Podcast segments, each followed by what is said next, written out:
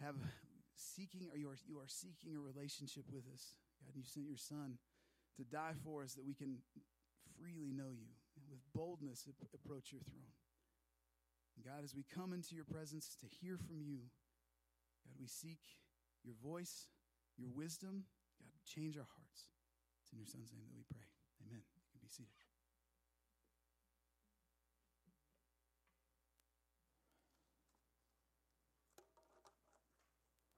All right, awesome. Well, thank you so much, Sean, for being here. If you are a child, kindergarten to third grade, if you want to go to children's church, you can dismiss out the back with Miss Tammy.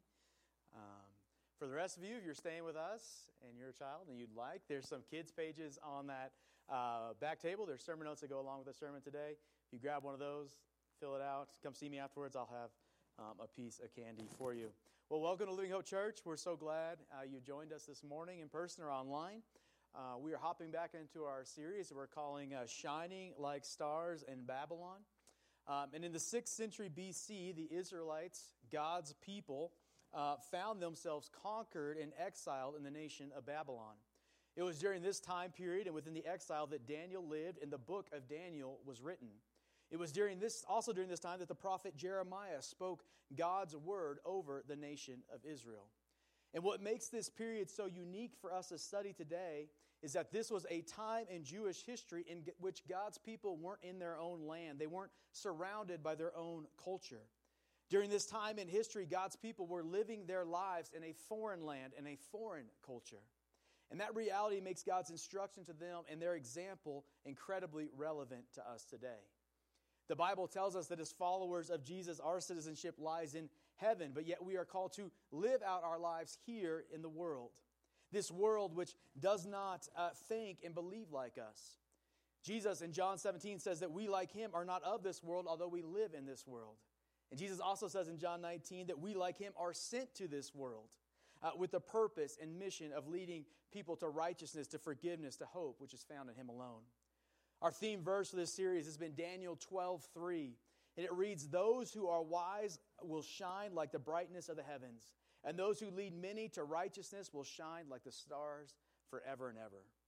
So our call, our mission as we live for Jesus in this world is not to damn the world to hell. It's not to conquer it through politics. It's not to isolate and hide from it. But our call, our mission as Christians is to shine like stars for God and to lead as many as possible to righteousness, which, which is found in Jesus alone. So today we come to Jeremiah twenty-nine. And Jeremiah twenty-nine might be my favorite passage of Scripture in the Old Testament. Now, this passage of Scripture includes a verse that very well might be hanging on your wall or might be on your Instagram or Twitter page, but this passage is so much more than that single verse. And what we're going to see in this passage is Jeremiah deliver God's instruction to the exiles on how it is they are to live their lives, to live out their faith within the context of a foreign nation and a foreign culture. And within that, we see our instruction on how it is we are called to live out our faith in this world and in this culture which does not follow our God.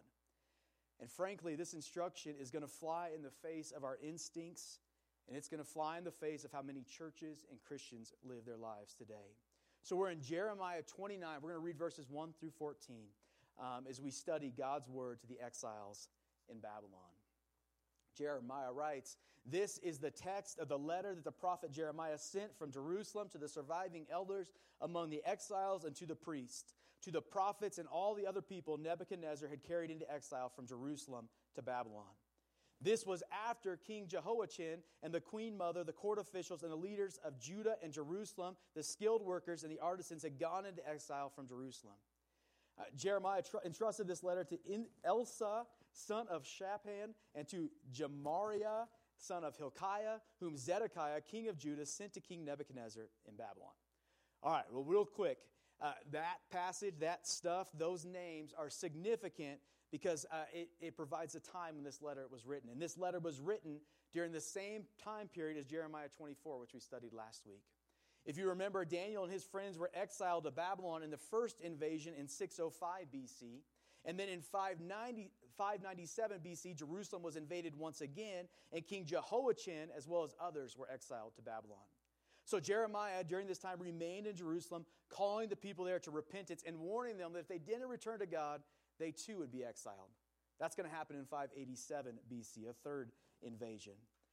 Well, if you were with us last week, uh, we saw that those who remained in Jerusalem assumed that they were a little better than those that had been exiled. But what we, what we really saw was that God was working in the lives of the exiles, and he was redeeming them and leading them to return to him. So while Jeremiah remained in Jerusalem sharing God's word with the people there, this letter, Jeremiah twenty-nine, is God's message through the prophet Jeremiah to those that are already living in exile. This passage is God's instruction to Daniel, his friends, and all the exiles on how to live in Babylon and how to shine like stars in the midst of a foreign culture. This is the message, the mission that we will see lived out through Daniel and others in the book of Daniel. And this is the mes- message, the mission for us today as we live out our lives in the midst of the world. All right, verse four. Here's what Jeremiah says. It says, "This is what the Lord Almighty, the God of Israel, says to all of those I carried into exile from Jerusalem to Babylon. Build houses and settle down. Plant gardens and eat what they produce. Marry and have sons and daughters. Find wives for your sons and give your daughters in marriage so that they too may have sons and daughters. Increase in number there, do not decrease. Also seek the peace and prosperity of the city to which I have carried you into exile. Pray to the Lord for it, because if it prospers, you too will prosper. Yes, this is what the Lord Almighty, the God of Israel, says. Do not let the prophets and diviners among you deceive you. Do not listen to the dreams you encourage them to have. They are prophesying lies to you in my name. I have not sent them, declares the Lord.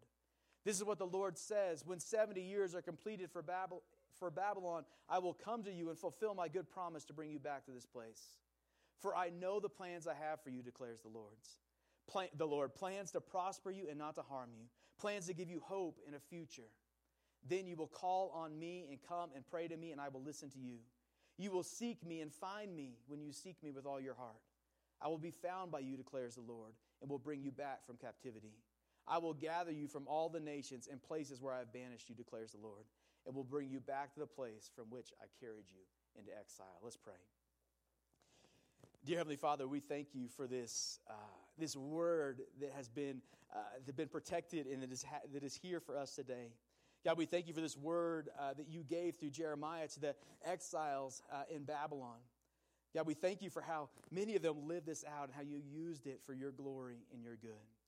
God, I pray today is that as we study your message to the exiles in Babylon, Lord, that we would apply it to our lives and that we would be a people, that we would be individuals, that we would be a church Uh, that seeks after you, that seeks to glorify you today where you have placed us.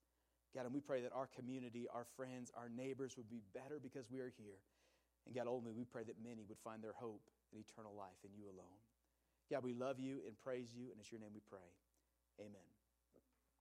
All right, well, let me provide just one more uh, element of background, and then we'll hop into the passage. As we learned last week and now this week, Jeremiah is a true prophet of God, and his message is a difficult one. His message is that because of Israel's disobedience, they will be exiled for seventy years before they are allowed to return home. Uh, that's a, that's a long time. seventy years is a long time. For most, that means that they will spend the remainder of their lives in Babylon. They will live and die without seeing home again. And yet, as we saw last week, this difficulty is for their good, as God in his grace is allowing them to be exiled so that they return to him, so that their hearts are restored, so that their sins are forgiven. But all of that is very difficult news for the people to hear. Well, during that time, there were other false prophets who weren't sharing God's word, but were instead sharing their own picture of the future. And it was a much more rosy picture. We see that in verses eight and nine, and you can read about it in chapter twenty-eight. But once the nation was taken into captivity, false prophets arose amongst the people. Specifically, a false prophet by the name of Hananiah. And Hananiah arises and he begins telling the people what they want to hear. He begins telling them that within two years, God is going to break the yoke of the king of Babylon and he is going to return the people to their homes. This is in direct opposition to what Jeremiah had prophesied and to what God is doing. In chapter twenty-eight, Jeremiah and Hananiah, they go back and forth. And then ultimately, God uh, takes out the unrepentant Hananiah. And so as we read chapter twenty-nine, it comes in response to the nation and them being in captivity, but it also comes into response to Hananiah and his false promises. But we'll touch on him more later. But that's the brief background we get for Jeremiah twenty-nine. The people are in captivity in the early stages of their seventy years, and Hananiah is filling their heads with lies. And so the Lord speaks. Uh, and the first thing I want us to see today in this passage is that to shine in this world, I must trust that it's God that has placed me where I am. Or I must trust that God has placed me. With the Israelites, it was God, and not the circumstances of the world, not the king of Babylon, but it was God who had placed the nation in Babylonian captivity. We see that in Jer- we saw that in Jeremiah twenty-four, but we also see it here in verse four. This is what the Lord Almighty, the God of Israel, says to all of those that I carried into exile from Jerusalem to Babylon. Nebuchadnezzar was a physical vessel of taking them to captivity, but it was God that sent them. God here says that it was I that carried them off to exile. It was God that placed them where they are. Likewise, our lives aren't just random. We aren't all here in Green River by chance. We have all been placed here by God for a purpose. For some of us, that might be for a lifetime, while for others, it might be for a short time. But we are all here not by chance, but for a purpose intentionally placed here by God. So one of the ways we shine in this world is by recognizing that our life has purpose and we are placed where we are by God with intentionality. You are where you are for a reason. And God has given you a purpose and a mission for your time where you are. But this is hard because we live in a driven culture of the American dream where we are always looking for the next place, the next job, the next promotion, more recognition, more money, better house, better view, whatever it is that drives you. We are always looking forward to the next thing. And in the midst of that, we tend to diminish the importance of where we are. And we often fail to put down roots because we are hoping to move on. But in doing so, we often miss what God has in store for us in the right now, in our present location. God has you here in Green River, here at Living Hope Church, not by chance, but for a purpose, just as He had the exiles in Babylon for a purpose. So if we want to shine in this world, if we want to lead people to Jesus in this world, then we must embrace that our life has a purpose and a mission in God's kingdom. And He has us where we are today for a reason. And Jeremiah is going to reveal that purpose and mission for the exiles in the coming verses. A movie that I love that, that illustrates this uh, principle is the movie uh, Mister Holland's Opus. Um, I don't know if you've seen it or remember it. But the movie is the story of Mister Holland. And Mister Holland is a musician, and he has grand dreams of making a big splash in the world. He desires and dreams that the whole world will know his name, that they will know his talent. He dreams of playing in great symphony halls and one day writing his own world-renowned symphony. This is what drives him. It's what he thinks about. It's what he dreams of. He has little time for the present because he's so focused on this grand dream he knows he will accomplish. Well, the movie begins with him stepping aside from being a stage musician and taking on a, a teaching job as a music teacher to pay the bills, to spend time with his family, and so that he can spend time focused on writing his symphony. He takes the position with the mindset of the job as temporary, that the job is a means to the end of him writing that symphony. He hates his job, he hates the kids, and he is miserable. Then he has a conversation with a principal that begins to change everything for him. The principal invites him to be a part of the textbook committee, uh, but he passes. And she says to Mister Holland, "For a good four to five months, I have been watching you, and I have never seen a teacher sprint to the parking lot after last period with more speed and enthusiasm than his students." To which he replies, "Missus Jacobs, I get here on time, and I do the job the very best I can." She doesn't let him off the hook, and she says, "A teacher has two jobs, Mister Holland. To fill young minds with knowledge, yes, but more importantly, to give young minds a compass so that the knowledge does not go to waste. Now, I don't know what you are doing with knowledge, Mister Holland, but as a compass, you are stuck." And with these words, she challenges him to invest where he is, to put down roots, to not just see the job as temporary.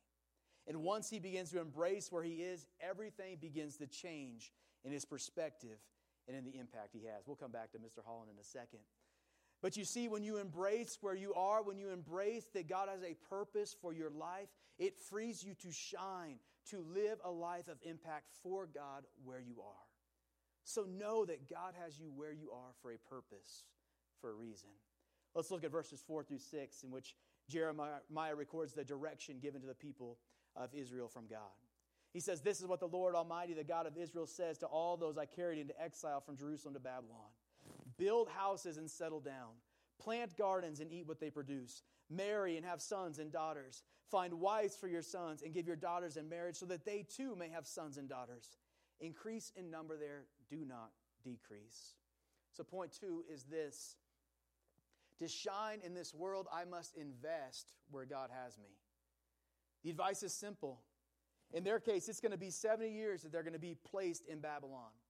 For you, it may be a year, five years, twenty-five years, or a lifetime that you are planted where you are. But the message is the same, and it's simple. Live life, set up roots, and prosper where the Lord has placed you. Again, that can be difficult if you don't know how long you're going to be there, but that's the call. Because when we fail to live out our call and our purpose to make Jesus known, to serve others, to love others today, then we waste the opportunity. We quickly waste our years. So the advice of the Israelites is simple. Build houses, plant gardens, enjoy the food, enjoy where you are, get to know the people around you, allow your kids to marry and move on, and continue planted where you are to the next generation until I move you on. Paul in Ephesians five, fifteen through sixteen says like this. He says, pay careful attention then uh, to how you live, not as unwise people, but as wise, making the most of your time. We have a limited amount of time on this earth. Don't waste it looking ahead or behind. Make an impact where you are with what you've been given. This past week in small group, we were in Second Corinthians five, and we spent a lot of time talking about this truth. There are things that God has called us to do during our time on earth. And there are things that we can only accomplish for the kingdom on this side of eternity. So we must be a people that live with purpose and intentionality. All right, back to Mister Holland real quick. So this is what he did. His dream of writing a symphony, traveling the world, and being a world-famous uh, musician turned into thirty years of teaching music to high schoolers. And although he felt like his life had been a failure because he had not achieved this plan and this dream, the last scene of the movie reveals the impact he's had. A former student stands up who is the current governor in the midst of a packed room celebrating his retirement, and she says this. She says, Mister Holland has had a profound influence on my life, on a lot of lives that I know. And yet I get the feeling that he considers a great part of his own life misspent.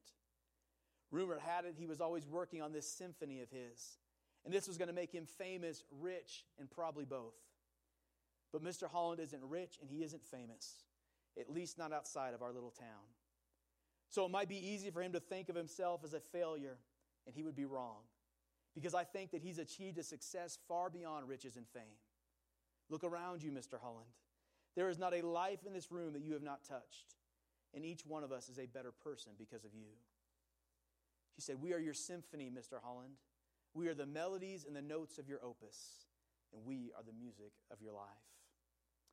You see, when we embrace where God has placed us and we catch the vision to make him known where we are, in our neighborhoods, at our workplaces, in our schools, then no matter where we are, we can make an eternal difference for the King. For most of us, our call won't include worldly fame. It won't include packed auditoriums. Our names will never be in the headlines of E S P N or in the credits of a movie, and that's okay. That doesn't mean our life can't have an impact. It doesn't mean our life can't point people to Jesus. It doesn't mean our life doesn't matter. God calls us to be faithful where he has placed us and with what he has given us. And for some, that does include worldly fame, and we are thankful and we pray for those brothers and sisters that are called to carry out their faith in the limelight. We're going to see it in a few weeks with Nebuchadnezzar, but there are few threats to our faith like pride and worldly recognition. So we pray for those that are called to live out their faith in that environment. But for most of us, our call is to be faithful, to fulfill our mission right where God has placed us. To fulfill our mission in the schools, clinics, offices, mines, restaurants, ball fields where God has placed us. Your responsibility, my responsibility is to be faithful, to honor God and make him known where he has us today. And in that, it doesn't matter if you're the mayor, a barista at Starbucks, the janitor, a miner, a teacher, a bus driver, a manager, or a cafeteria worker. God has placed you where you are, and you can make a difference in the lives of those that you interact with daily. Embrace where you are, set down roots, make friendships, love those around you, pray for them often, and point them to Jesus. And we're going to see this lived out over and over in the book of Daniel. Over and over, God takes the faithfulness of His people and uses it for His glory. Over and over in the book of Daniel, people come to a true understanding and faith in God because of faithful followers living out their life in the world. Kings and nations will be called to faith because of the everyday witness of God's servants in their lives. So how do we do this? How do we put down roots and thrive where God has placed us? The cool thing about this text is Jeremiah just lays out the methodology, and it's pretty simple. He says, "Seek the peace and prosperity of the city to which I have carried you into exile. Pray to the Lord for it, because if it prospers, you too will, too will prosper. Yes, this is what the Lord Almighty, the God of Israel, says. Do not let the prophets and diviners among you deceive you." He says, "Seek the well-being of the city and the people where you're located. Pray to God on their behalf, and don't be deceived by all the outside noise and people telling you other things to do." So that's our next point. We shine for God in the world by praying and pursuing the well-being of the world, but the well-being of our city.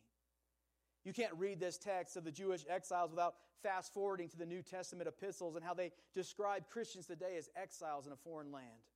Philippians three twenty, First Peter two eleven, Hebrews thirteen fourteen, uh, Second Corinthians five eight, Romans twelve two, and many other passages describe Christians as exiles in a foreign land here on earth.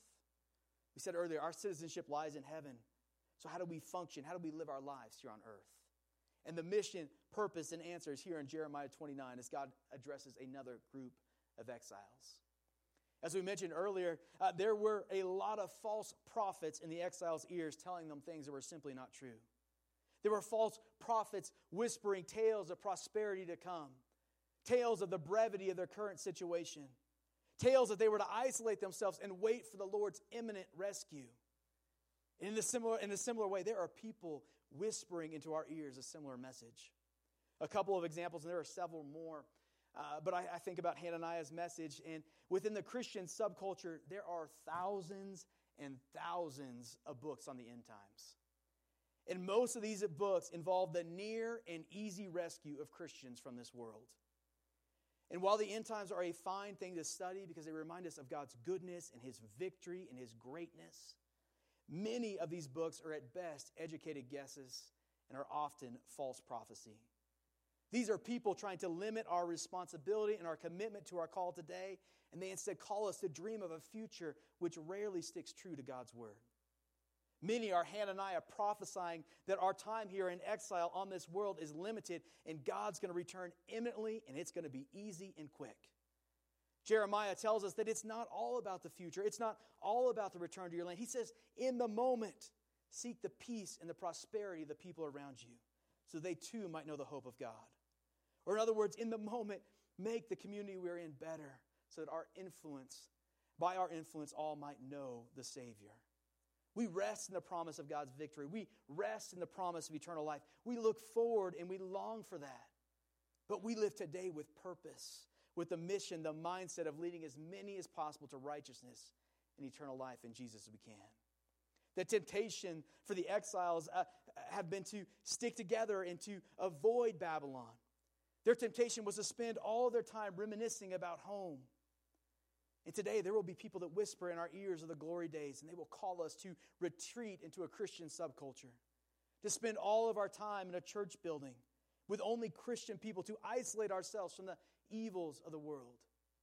They will call us to seek personal and familial safety, well-being, protection, and comfort over all other things. But that's not what Jeremiah tells us, and that's not the pattern of the New Testament. The book of Acts serves as the, the blueprint for the church and for reaching the world with the hope of Jesus. And the book of Acts primarily takes place in the world, not in church buildings. In fact, thirty-nine of the forty miracles in Acts take place not in a church building, but out in the community or the world. God desires not just to move in buildings, but He desires to move through us to be made known as we go about our daily lives in the midst of the world. Jeremiah says, seek the well-being of the city of Babylon of all places. Babylon was an immoral community that did not seek God in the least. Yet the instruction from God isn't to bunker down as individuals and collectively and protect themselves from the evil of the empire, but the instruction is to pray for the city and seek its well-being, to lead as many as possible to righteousness and relationship with Him. Paul in First Corinthians says, uh, He makes Himself a slave to all people so that as many as possible might know Jesus. Paul says, I don't seek my comfort, my ease, my pleasure, my safety, but above all things, I place the well-being and salvation of those around me. I want to do whatever it takes to bring as many to possible with heaven, to heaven with me. John Piper has an amazing blog on this. He wrote this blog on being exiles in American culture. Here's what he says. He says, Christian exiles are not passive. We do not smirk at the misery or the merrymaking of immoral culture, but we weep, or we should. This is my main point. Being exiles does not mean being cynical. It does not mean being indifferent or uninvolved. The salt of the earth does not mock rotting meat, but where it can, it saves and seasons. And where it can't, it weeps. And the light of the world does not withdraw, saying good riddance to godless darkness, but it labors to illuminate, not dominate. Being Christian exiles in American culture does not end our influence, but it takes the swagger out of it. We don't get cranky that our country has been taken away. We don't whine about the triumphs of evil. We are not hardened with anger. But we understand, because this is, this is not new. This was the way it was in the beginning. Antioch, Corinth, Athens, Rome. The empire was not just degenerate, it was deadly. He goes on, speaking of the early church, he says, it was a time for influence as it is now, but not with huffing and puffing as is to reclaim our lost laws, but with tears, persuasion, and perseverance, knowing that the folly of racism, the exploitation of the poor, the degodding of education, the horror of abortion, and the collapse of heterosexual marriage are the tragic death tremors of joy, not the victory of the left or right. The greatness of Christian exiles is not success, but service. Whether we win or lose, we witness to the way of truth, beauty, and joy. We don't own culture and we don't rule it, but we serve it with brokenhearted joy and long-suffering mercy for the good of man and the glory of Jesus Christ. I love that. Christian exiles, we don't mock the culture. We don't get together and whine about the culture. We don't grow angry or indifferent and distant from the culture. But instead, we should be weeping, praying, and doing all we can to love, serve, serve, and influence the culture around us. And that's the instruction here in Jeremiah as well. We are to pray for the city and seek its well-being. So if you want to shine for Jesus in this world, if you want to live out His call and His mission on your life, then you're going to need to be praying for the world. Praying for our city, for our friends and family members that are far from Him. Prayer is probably the most underutilized but powerful tool we have for influencing our attitudes, our friends, and our city. If we want to truly shine for God and lead people to Jesus in Green River, then it is going to take us being connected in the community in such a way that we know the lostness of the people. We know it personally and it breaks our heart. We should be weeping, crying out to the Lord, fasting, and begging the Holy Spirit to move and change our friends in our city and draw them to Himself. It's not programs, a church building, a preacher, anything like that that's going to change our city. It is God moving as only He can do and us following His lead. And when we pray, it, it opens us to His leading. When we pray, it changes our perception of people and culture. It's really easy to view people and culture as the enemy. But when we pray for them, it changes our attitude from hate to love, from fear of culture to courage and faith in God. And in that, we begin to see people as God sees them. The lost around us are valued by God. They are treasured by God. They are loved by God. They are loved by Him so much that while they were still sinners, while we were still sinners, Jesus died. Lost people are not the enemy of the church. They are the purpose of the rescue mission of God's story. If we are to ever grow arrogant in our faith, may we all remember that we too were once lost and without hope as well. The only difference between us and them is that someone along the way prayed for us and loved us enough to shine the light of Jesus before us. So we pray for our city. We pray for our friends that don't yet know the Lord. And then Jeremiah says we are to seek their peace and prosperity. We shine for Jesus in the world by seeking the peace, prosperity, and well-being of the world, of our community. This is such a shocking statement from God through, through Jeremiah. Babylon was the enemy. They were who they were taught to hate, and yet God says, pray for them. But not only pray for them, but seek peace and prosperity for them. We're not just called to pray that God would rain down judgment on those around us, or, or pray that he would transform them so they'd be kinder to us. But we are called to pray for them and then actively work to see the world succeed and find peace. This had to have sounded crazy. And it does sound crazy, but that was the exile's instruction. And it is our instruction today. Our world, our job, our friends should be blessed, should be better because of our presence as Christians. And our community should be blessed and should be better because of our presence as a church. Our city should be better because we exist and are here. So how do we seek the world's peace and prosperity? We do that by loving those around us unconditionally as no other people love them. We do that by serving those around us as no other people do. And we do this by putting their well-being and their eternity over our preferences and comforts. Paul says he becomes all things, not because they are fun or more comfortable for him, but so that as many as possible might know life in Jesus. If we want to shine, then we do all we can to love, to serve, and make our world better. Missiologist Leslie Newbigin said, "The purpose of the church is not meant to call men and women out of the world into a safe religious enclave, but to call them out in order to send them back as agents of God's kingship." The call, the purpose, the mission of the church, and the mission of our lives is to pray and seek the well-being of our community so that as many as possible might find righteousness and forgiveness in Jesus. Our mission is not to collect as much wealth as possible, to live as comfortable of lives as possible, to be as risk-averse as possible, to live in fear, to never interact with the world around us. But the mission of our lives is to pray and leverage all that we have so that as many as possible might know the saving grace of Jesus. That was the mission of the exiles in Babylon, and that is the mission of the exiles known as the church today. If we want to shine for Jesus in this world, if we want to live out the call and mission God has placed in our lives, then we have to embrace that God has placed us where we are for a reason. We have to invest where God has placed us. And we have to live our lives praying and seeking the welfare of our community, not just ourselves. But I would guess that there are some that hear that and you start saying, yeah, but, right? Yeah, but the world is a bad place. How can I trust God to take care of me, my family, my children in the midst of this world? I'm not sure it's worth the risk to trust God and live my life in this culture, in this world. I think I'm going to bunker down, I'm going to isolate, I'm going to take care of myself and my family. And it's hard. But the promise of the scripture is that God is greater, he is sovereign, and all of his promises are always true. In fact, God answers it, this, this question in this scripture. It's within this context that Jeremiah records this, one of the most famous and, and often out of context verses in the American church. It's in this context that we get this verse, "For I know the plans I have for you, declares the Lord. Plans to prosper you and not to harm you. Plans to give you a hope and a future. And when you call on me and come and pray to me, I will listen to you. You will seek me and find me when you seek me with all your heart. I will be found by you, declares the Lord." Now, when we read this verse, typically, plans to prosper you and not to harm you, plans to give you a hope and a future. So often in the American church, images of suburbia, of two-car garages and picket fences, new cars, safety, and comfort are what come to mind. But God's purposes, as we have seen, are so much bigger than that.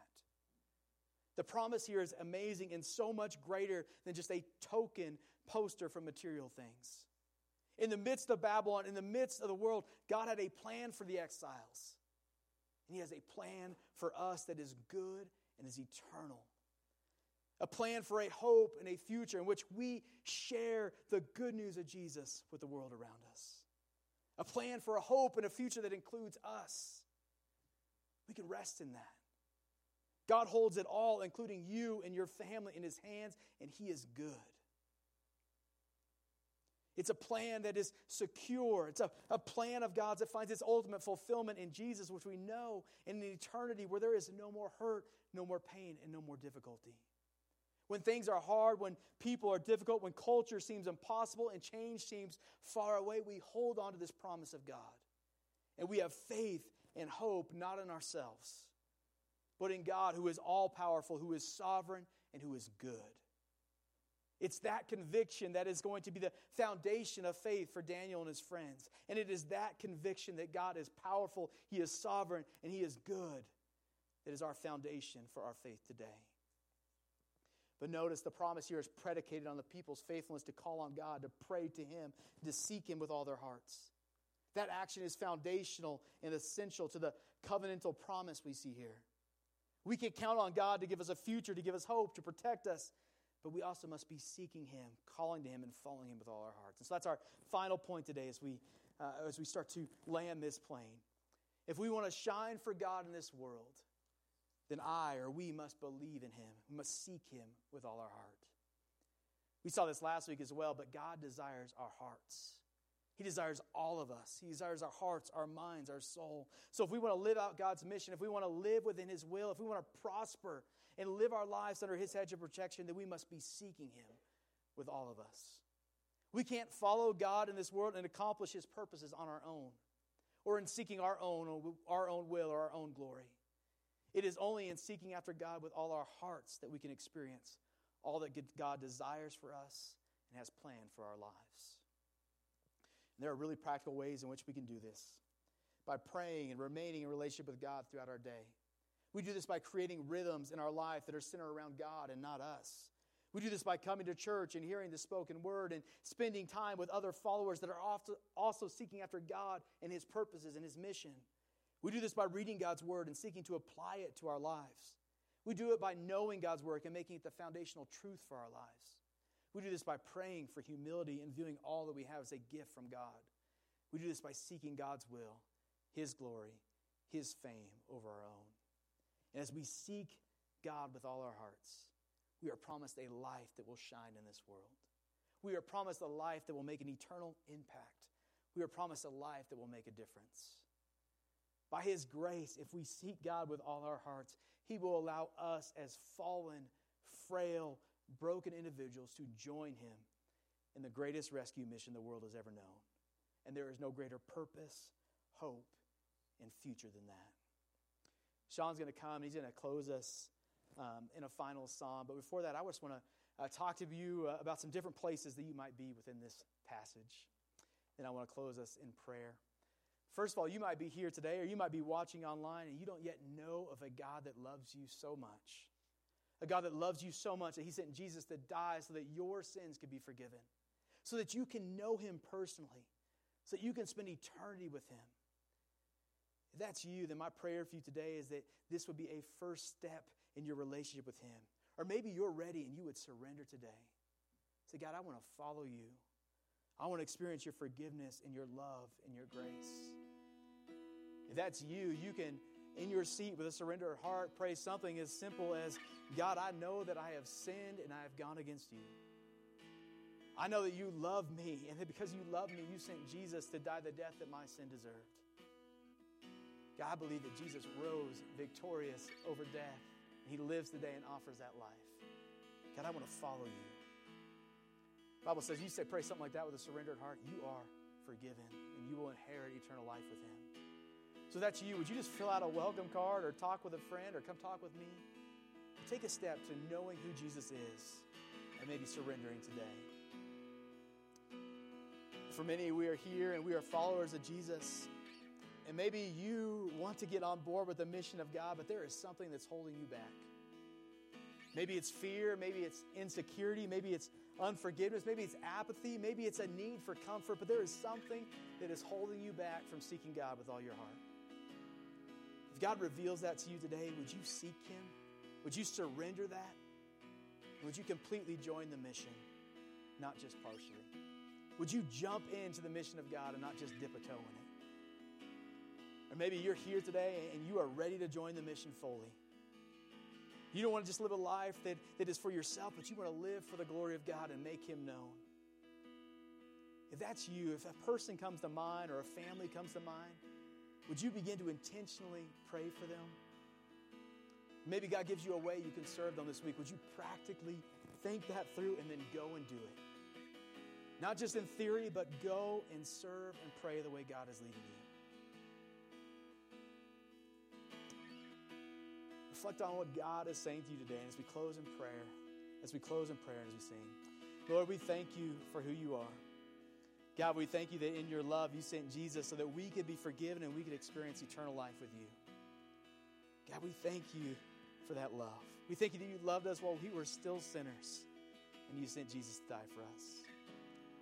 God, I pray that as we live out our lives as exiles in this world, Lord, that we would live our lives with purpose and intentionality. That we would live our lives knowing that we are where we are for a reason. God, we pray that we would live our lives investing where we, you have placed us. And God, I pray that we would live our lives not deceived by the messages of the world or false prophets, but that we would live our lives praying and seeking the well-being of those around us. God, I pray that you would use us as individuals and as a church to share your hope uh, with the city of Green River and beyond. And God, I pray that you would use uh, our light to shine and that you would use our light to draw many to faith in you. God, my prayer is that by your grace, many would find salvation and hope and forgiveness through us. God, we thank you that you've given our lives purpose and a mission. That you have given us the joy of joining you on the greatest rescue mission this world will ever know. God, may we honor you and live our lives for your glory. In your name we pray. Amen.